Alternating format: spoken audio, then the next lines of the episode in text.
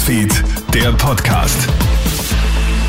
Schönen Nachmittag aus der Krone Nachrichtenredaktion. Felix Jäger hier mit deinem News Update droht uns am Valentinstag ein Asteroideneinschlag.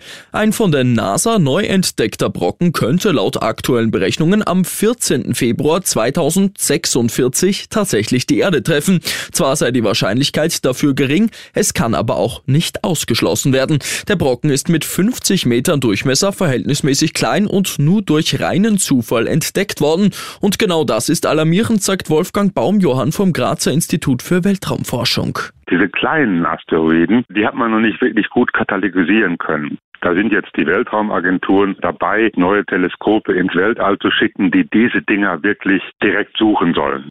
Die Wiener SPÖ will den explodierenden Wohnkosten den Kampf ansagen. Mit einer Einigung auf eine Mietpreisbremse lässt die Bundesregierung weiter auf sich warten. Dabei drohen schon ab April Hunderttausenden Mieterinnen und Mietern Erhöhungen der Richtwertmieten von 8,6 Prozent. Um den Menschen in Wien jetzt Entlastung zu bringen, hat Bürgermeister Michael Ludwig heute einen Fünf-Punkte-Plan vorgestellt. So sollen Gemeindebaumieter im Sommer eine Sondergutschrift erhalten. Zudem ist für Jahresende ein Stufenbonus vorgesehen.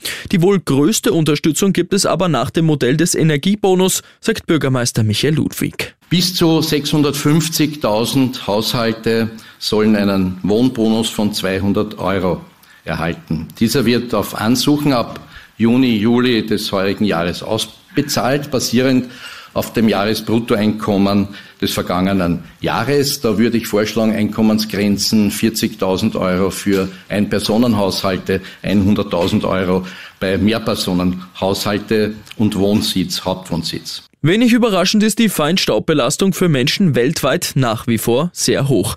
Im globalen Durchschnitt wurden laut einer Studie Feinstaubgrenzwerte an 70 Prozent aller Tage überschritten. Laut der WHO sterben jährlich rund 7 Millionen Menschen vorzeitig infolge von Luftverschmutzung.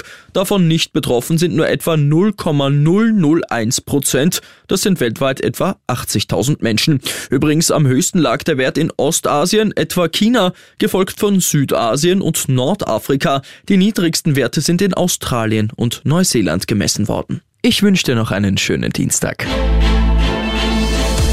Krone Hits, Newsfeed, der Podcast.